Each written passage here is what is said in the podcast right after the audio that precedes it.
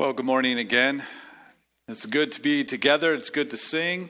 It's good to celebrate and remember and rejoice over and rely upon Christ and through communion. And it's good to come to God's Word together.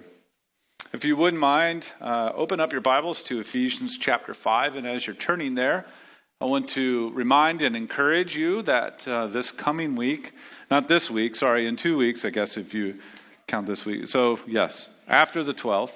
Uh, our life groups are kicking back up, um, and we're expanding out a few more life groups. Uh, we have a variety of options that you can consider. I'd encourage you to, to look at those on our website, trinity n h dot org, and you can see the options that we have there for our life groups that are going to be resuming soon. Um, so this week, you have the opportunity to get signed in, plugged in, and uh, we would really encourage you to do that. There are some open spaces on some of the groups. Uh, a couple of them are just about closed, and so if you haven't done that yet, I'd encourage you to, to do that soon. All right, as we continue on, um, these gospel exhortations that we're getting in Ephesians chapter five. Last week, Ryan tackled uh, you know, a, a weighty subject matter and, and did so in encouraging ways, bolstering our faith and and challenging our lives. And this continues on as Paul continues to apply the gospel to the way that we live. And we're going to be looking at verses fifteen through twenty-one of Ephesians chapter five. Let's read those words. Let's see those words together. Beginning in verse fifteen. Look carefully, then, how you walk, not as unwise, but as wise, making the best use of the time, because the days are evil. Therefore, do not be foolish, but understand what the will of the Lord is. Do not get drunk with wine, for that is debauchery, but be filled with the Spirit, addressing one another in psalms and hymns and spiritual songs, singing and making melody to the Lord with your heart, giving thanks always and for everything to God the Father, in the name of our Lord Jesus Christ, submitting to one another out of reverence for Christ. Let's take a moment to pray. God, as we come to your word, we certainly ask for you to be at work uh, in this moment, in this time. As we put our thoughts, set our affections on who you are and what you've revealed to us through your word, I pray that as I preach, you would be glorified, that your people would be built up, that lost people would be saved, and that your word would go forth into our hearts and bear good fruit. We ask this in Jesus' name. Amen. Sometimes we look around the world around us, and it seems like everyone else is having more fun. They get to do and live however they want. And it doesn't really seem to matter one way or another. It doesn't really seem to have any profound impact. They get to do whatever they want. The author of Psalm seventy-three said this, made this observation. For I was envious of the arrogant when I saw the prosperity of the wicked. Psalm seventy-three is very interesting. The psalmist continues on in his, are you sure you really want to be this honest complaint? Uh, but eventually, he walks his heart back to a sovereign and gracious God. Later, he says this, my flesh and my heart may fail, but God is the strength of my heart and my portion forever. A similar struggle was occurring in the churches that were found in the region of Ephesus. They looked around and everybody else seemed to be having a whole lot more fun, and it didn't really matter what they did or how they had that fun. It didn't really seem to impact their lives all that much. They still got to have all the fun that they wanted. And the Apostle Paul wanted to walk their hearts back to a sovereign and gracious God. And perhaps this will be timely for us too. These exhortations uh, that, that we find here in Ephesians five are, are really helping us to see how important it is and how important the gospel is to our living out our faith, the living out of our lives, how we walk. We're certainly to look carefully how we walk, and these gospel exhortations are for gospel fruit in our lives, gospel fruit in how we walk. And there are really two main big ideas about gospel fruit and how we walk. The first that we'll see is that the gospel fruit in how we walk is that we are walking wisely. That we are walking wisely, and we'll dig into what that means. And secondly, we are going to see how gospel fruit and how we walk shows up is in that we are walking filled. That we are walking filled. Walking wisely and walking filled. The fruit of the gospel in us helps us to look at life and live it out wisely, and to look at life and live it out filled. Not asking for it to give something to us that God has already given to us through Christ by the power of the Spirit. So that is gospel fruit in how we walk. And that's what we're going to consider together. So first, let's consider walking wisely. Look again at verses fifteen through seventeen. fifteen through seventeen. Look carefully then how you walk. Not as unwise, but as wise, making the best use of the time, because the days are evil. Therefore, do not be foolish, but understand what the will of the Lord is. So we are called to walk wisely, that the fruit of the gospel in our lives is that we are growing at walking wisely. But wise to what? First of all, it's wise to the gospel. It's wise to the gospel. The context of the letter helps us understand the wise. If you were to survey the first three chapters of Ephesians, you would find a lot of references to, to wise or to wisdom. And, and in that, we see that we are to be wise to the saving purposes of God that are all wrapped up in the person and work of Jesus Christ. We see that in chapter one, verses eight through ten, that we would be wise to the saving purposes of God wrapped up in Jesus Christ. That we would also have a growing grasp of the depth and the magnitude and the relevance of the gospel in our lives. We see Paul pray that in Ephesians one, seventeen through nineteen. And then we find that it is the wisdom of God that he is showing off his grace through this thing called the church. That the church reveals God's glorious, redemptive purposes and grace. And we find that in Ephesians three ten. So there's shaping our thoughts about what it means to be wise. So walking as an unwise person would mean to walk aloof to the gospel of Christ. Or to walk in a way that ignores the relevancy of the gospel to your daily lives. Or even to just flat out reject what God has made in the church, to reject the body of Christ. That would be to walk unwise, to be aloof to the gospel, to ignore the gospel, or to reject the church. That would be unwise walking for the person of Christ. Walking wisely, though, means some other things, additionally, as it sinks into our lives. So first of all, we find that it is to embrace Christ through faith. Walking wise embraces Christ through faith. That's what the heart of this letter is all about. That we would grow in our grasp of the gospel's magnitude, that is, gospel doctrine. And that we would embrace life in the local church, that is, gospel culture. The Paul, Paul has been stressing this to the churches in Ephesus, that what we believe and how we live matter, and both are shaped by the gospel. And that through embracing Christ through faith, that we are growing in our grasp of both the magnitude and the immediacy of what God has supplied for us. So we embrace Christ through faith. Then Paul goes on to say that we make the best use of time.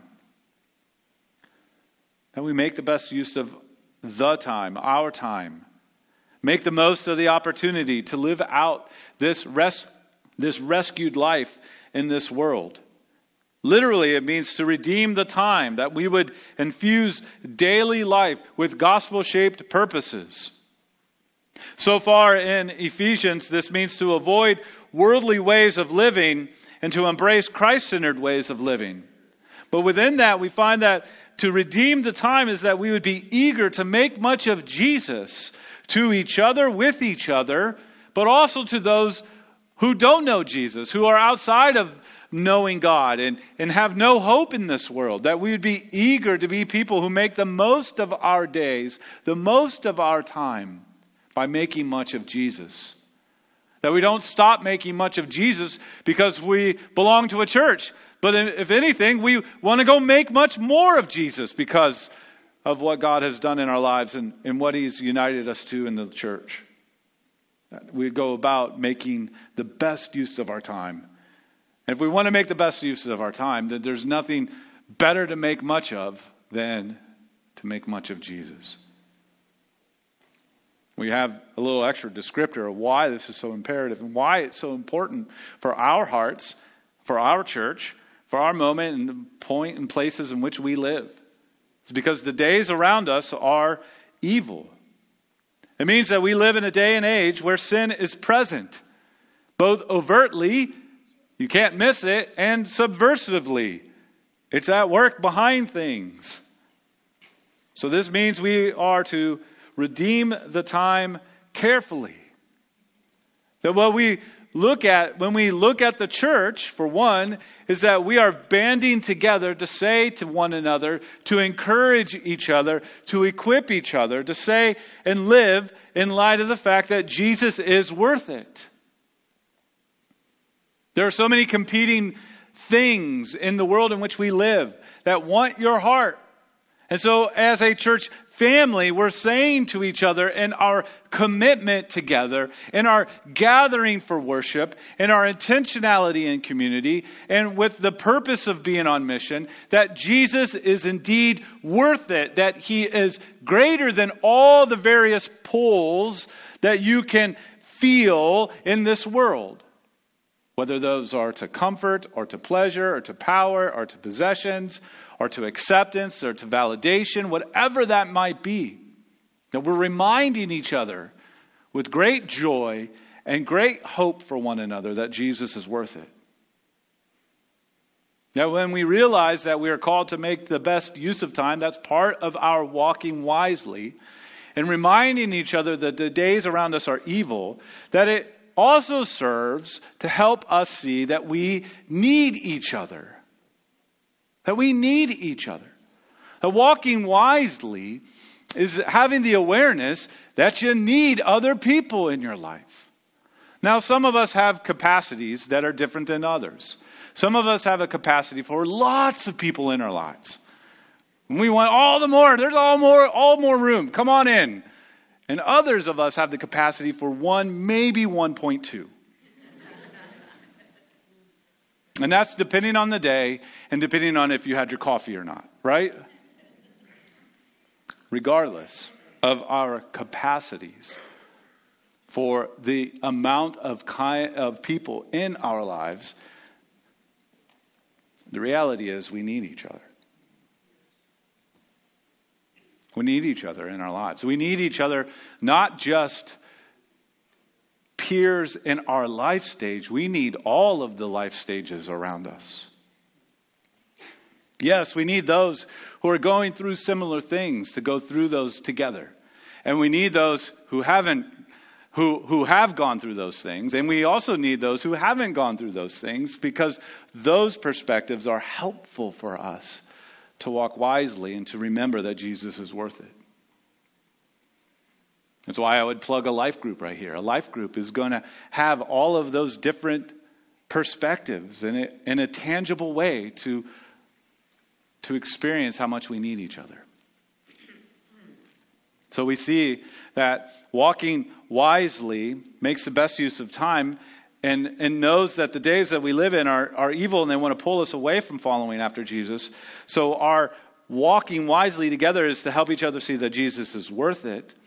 And that we need each other. And it also helps us remember something very important. That people without God are without hope. And that there are people in our lives. Maybe in our neighborhoods. Maybe in our workplaces. Maybe in our families. Maybe in our immediate homes. That are without God and therefore without hope. And while there are a lot of cultural tensions in our day and age, people without God and who are without hope, they desperately need someone in their life to offer to them that which is real hope. To be tangibly present in their lives, bringing to them someone who follows after God and clings to Jesus and wants them to, to know the sovereign grace of God as well. We need these things in our lives to walk wise, wisely, that Jesus is worth it, that we need each other, and that there are a whole bunch of people without God and without hope. So as we consider what does it look like to walk wisely, we embrace Christ through faith, and we make the best use of time. And we go about our lives seeking to understand the will of Christ. As verse seventeen says, understand what the will of the Lord is. And he has some comparisons. First of all, he says, not as foolish. So that's sort of countering the idea of walking wisely. So not to walk as foolish. The word for foolish is rooted in the Old Testament. It's it's deeply rooted in the Old Testament. And the Old Testament concept of a fool is, well, it's abundantly clear. Uh, Psalm fourteen verse one famously says this, the fool says in his heart, there is no God. Psalm seventy-four verse eighteen says that a foolish people revile God's name.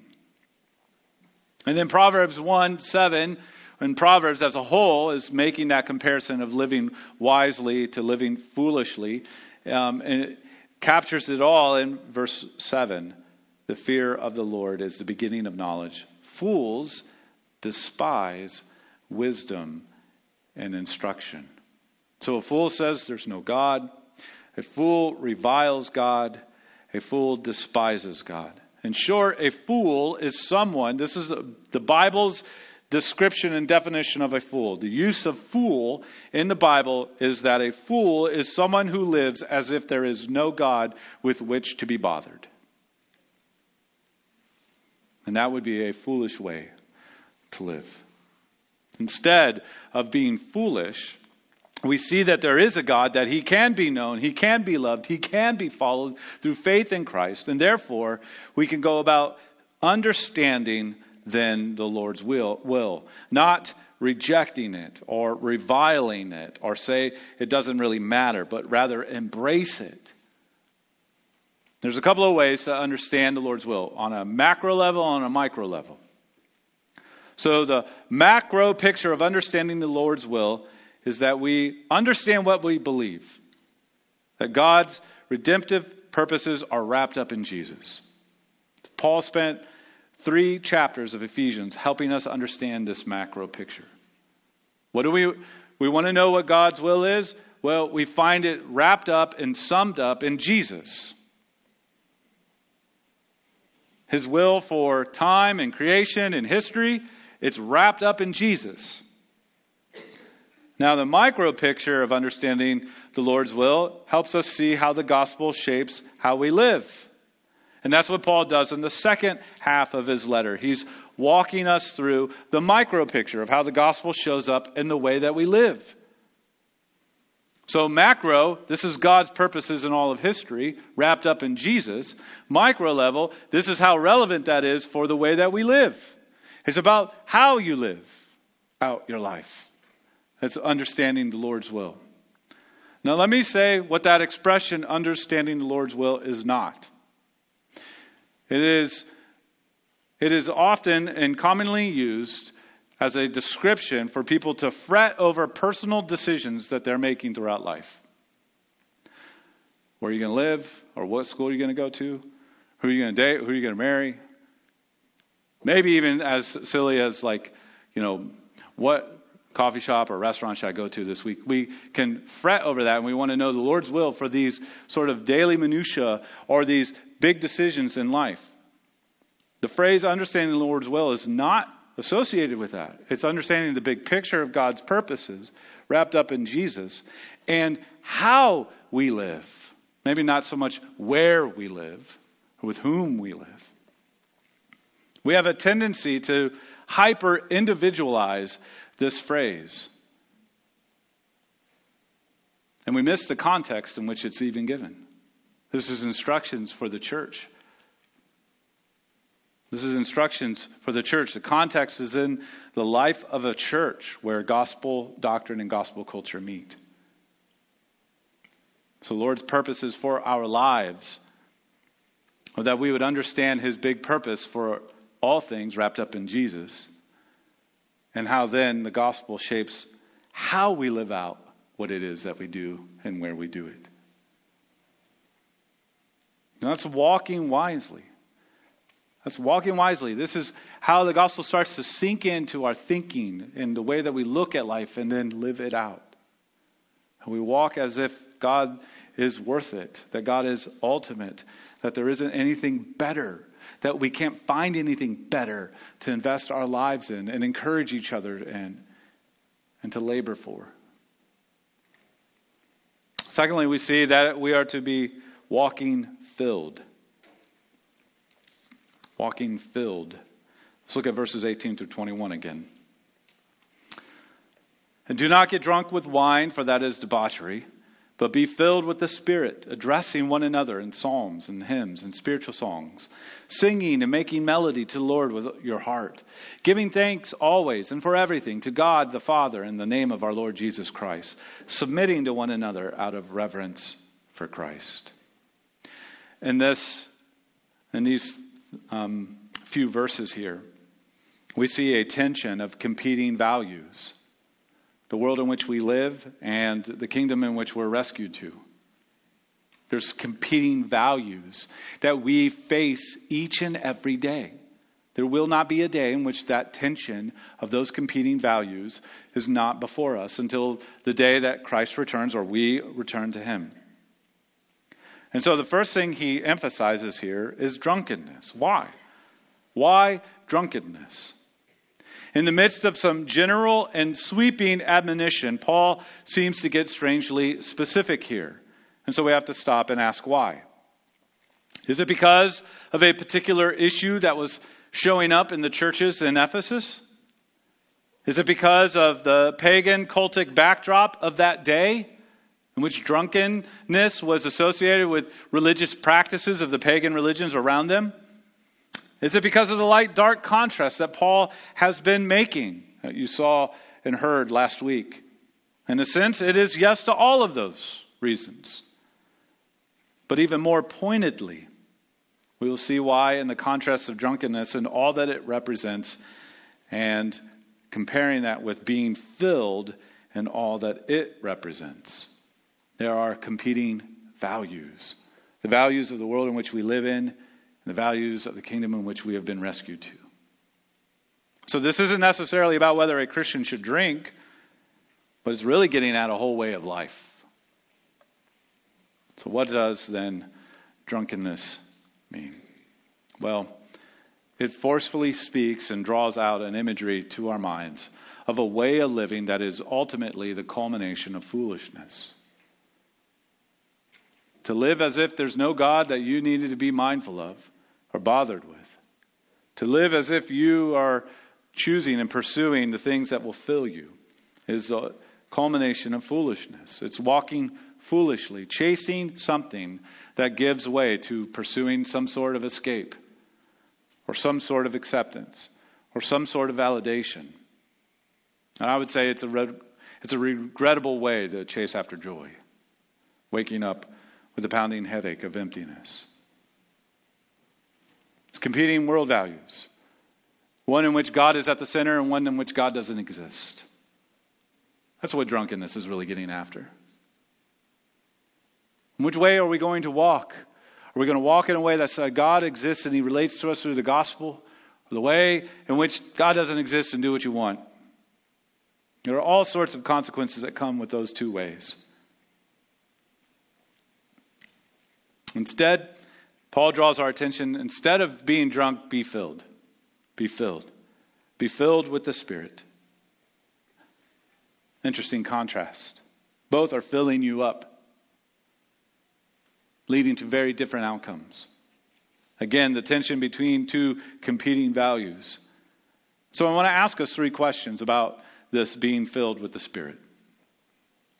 Question one is, how is one filled? Question two is, what is one filled with? And question three is, what does it look like to be filled? So the first question about being filled with the Spirit. Walking filled. How is one filled? Well, our English translations, most of them would say something on the lines of with the Holy Spirit. But the with can kind of be confusing. Is it the content or the means? Is it is it the content that we're filled we're filled with the content of the Spirit, or is the means of being filled the Holy Spirit? The with here is to be taken as an instrument or the means of being filled, not necessarily the content of what you are filled with. While it is definitely true that believers are indeed filled with the Holy Spirit, this phrase, the way that Paul is using it here, is to be understood by the means of being filled is by the Holy Spirit. Some in the Christian world have confused, have some confusion over this and misappropriate the work and role of the Holy Spirit, making the Holy Spirit the end-all, be-all. But something very important about the Holy Spirit helps us then understand what one is filled with. The Holy Spirit is sent to make much of Jesus to us. And the Holy Spirit perfectly makes much of Christ to us. Convicts our hearts, comforts our hearts, strengthens our hearts with all that God has done for us in Christ. The Spirit is the means by which we are being filled. So what then is one filled with? Well, the answer, according to Ephesians, is Christ. Consider what Paul prayed earlier in Ephesians chapter three, verses sixteen through nineteen. That God may grant you to be strengthened with power through His Spirit in your inner being. Why? So that Christ may dwell in your hearts through faith, that you, being rooted and grounded in love, may have strength to comprehend with all the saints what is the breadth and the length and the height and depth, and to know the love of Christ that surpasses knowledge, that you may be filled with all the fullness of God. The Spirit is the means by which we are filled. As the Spirit works in filling us, He is fitting us to Christ, that we are growing in Christ-likeness. So to walk filled is to walk in growing Christ-likeness. So the contrast be- between being filled with the Spirit and being filled with drunkenness is ultimately a contrast between growing in Christ-likeness or growing in worldliness. God's desire for His people, for His church, is to be growing in Christ-likeness. And He supplies us Christ, and He supplies us the Spirit to do the work of filling. So how do we know if we're being filled? What does it look like then if we're being filled? We'll look again at verses nineteen through twenty-one. Let's read those again. How do we know what it looks like? Well, these things are taking root in our hearts and our lives. That we are addressing one another in psalms and hymns and spiritual songs. That we're singing and making melody to the Lord with your heart. That we're giving thanks always and for everything to God the Father in the name of our Lord Jesus Christ. And that we're submitting to one another out of reverence for Christ. What does it look like to be filled? Well, the first is that we're addressing one another with songs. That's right. When singing to God together, we are also singing to each other. That we're addressing each other. That means we are encouraging one another that He is worth it. That we hear our voices singing is a work that God is also doing in us to encourage us that Jesus is worth it. So when you're singing together, it does not matter if you're pitchy or not. It matters who you're singing to. It matters who you're singing with. So sing, sing heartily together. Because you gathering together and singing together is a thing that God uses in your hearts and in each other's hearts to encourage each other that Jesus is indeed worth it. That's why I've, I've been to other churches, I've been to conferences in which I can't hear anything but what's coming off of the stage. I can't hear the person next to me, and it's too much. It's not because I'm getting old and I'm complaining. It's because I need to hear the people that I'm singing with. And what happens when those those musicians and that worship team, they cut off the sound, and it's like the a cappella version of the last verse, right? And we all sing louder all of a sudden. Why? Because we're encouraged. You might think that's not a big deal, but it is a big deal. Here it is in Scripture. Paul says it twice. He says it here and he says it in Colossians. Do this. You're singing together. When you're singing to God, you're also singing to each other. How do you know you're being filled? Because you're eager to sing to each other. How crazy is that? How encouraging is that? There's nothing else in your week that's like it. So don't avoid it. Be a part of it. It's good for your heart. It's good for the heart of those around you. Secondly, how do we know we're being filled? Well, we're also then singing and making music or making melody to the Lord. The corporate vertical joy of making much of Christ together. So not only is there lateral good and joy, but there's vertical good and joy. So when we're singing and making melody, we're we're bringing all kinds of different parts together, and it makes a beautiful sound, and it goes to the Lord. And you're part of that. Your redeemed and rescued life in worship of God with other people is a part of this beautiful sound that goes to the Lord and brings Him glory. You're part of that. It's what we get to do together on Sundays when we're gathered like this. We get to be a part of something incredibly special. And it fills us. It strengthens us. It helps us grow Christward. Helps us walk filled. We need it. What else do we need? Well, we need gratitude. That's the third one that we find here. What does it look like when we're being filled? More and more gratitude marks more and more of our lives. Not grumbling, gratitude. Not greed, gratitude. How do we know we're being filled? Because gratitude is pouring out of us, that we're giving thanks to God. And it has four important characteristics. What does gratitude look like in our lives? Well, listen to this. Very, very important. Four characteristics. It's always.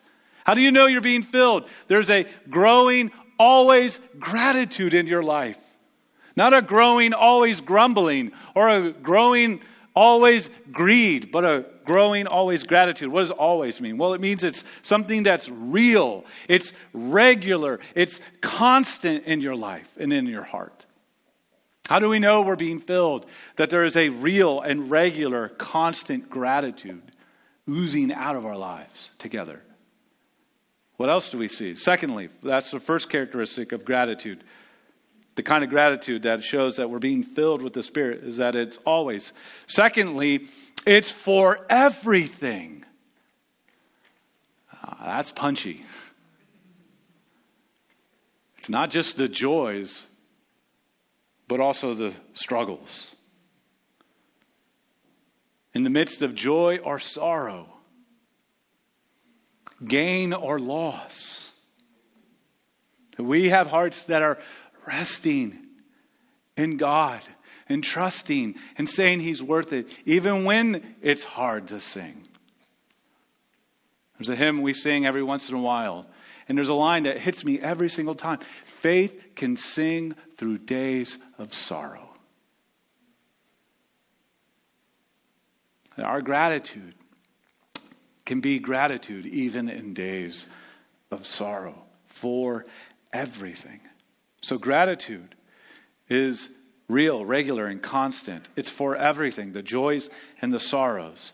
Thirdly, third characteristic of this kind of gratitude that shows we're being filled is that it's to God the Father.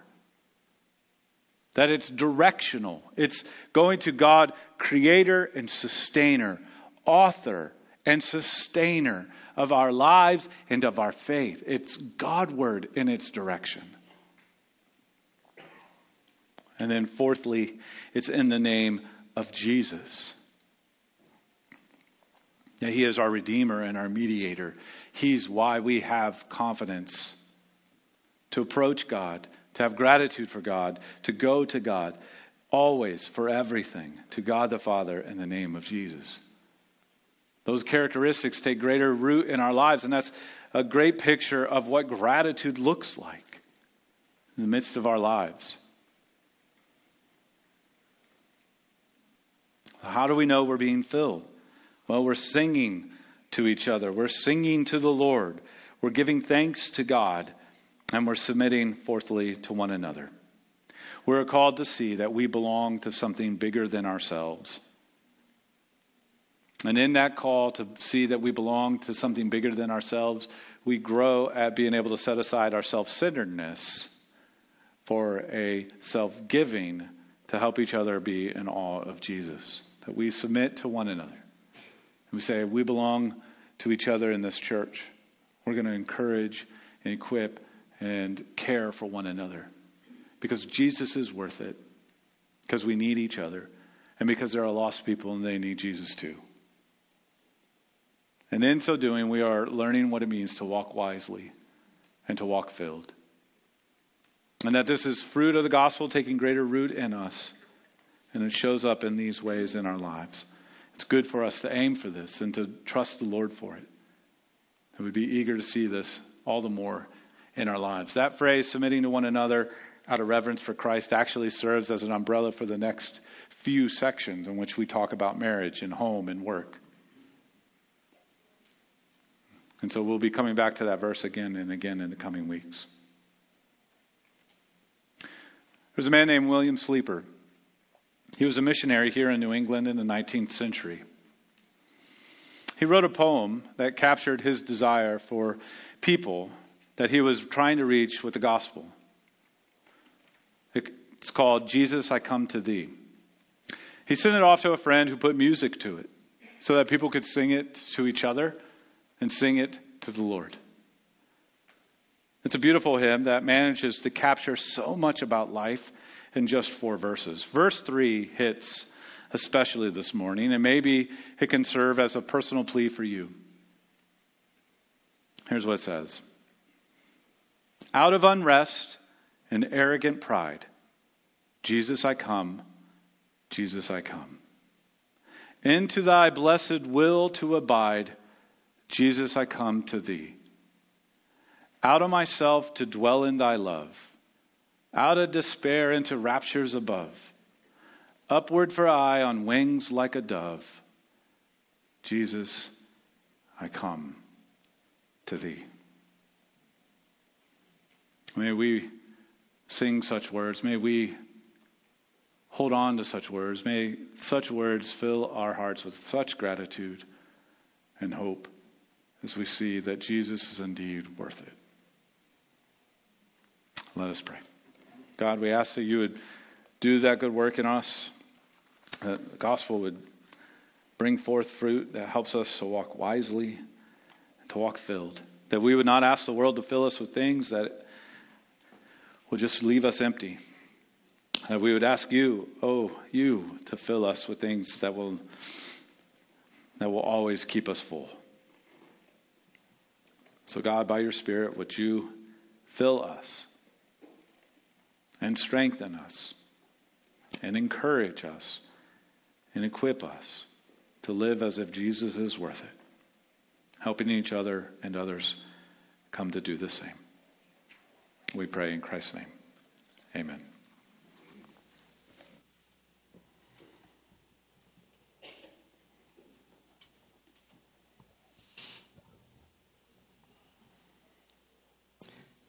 There is one gospel to which I cling.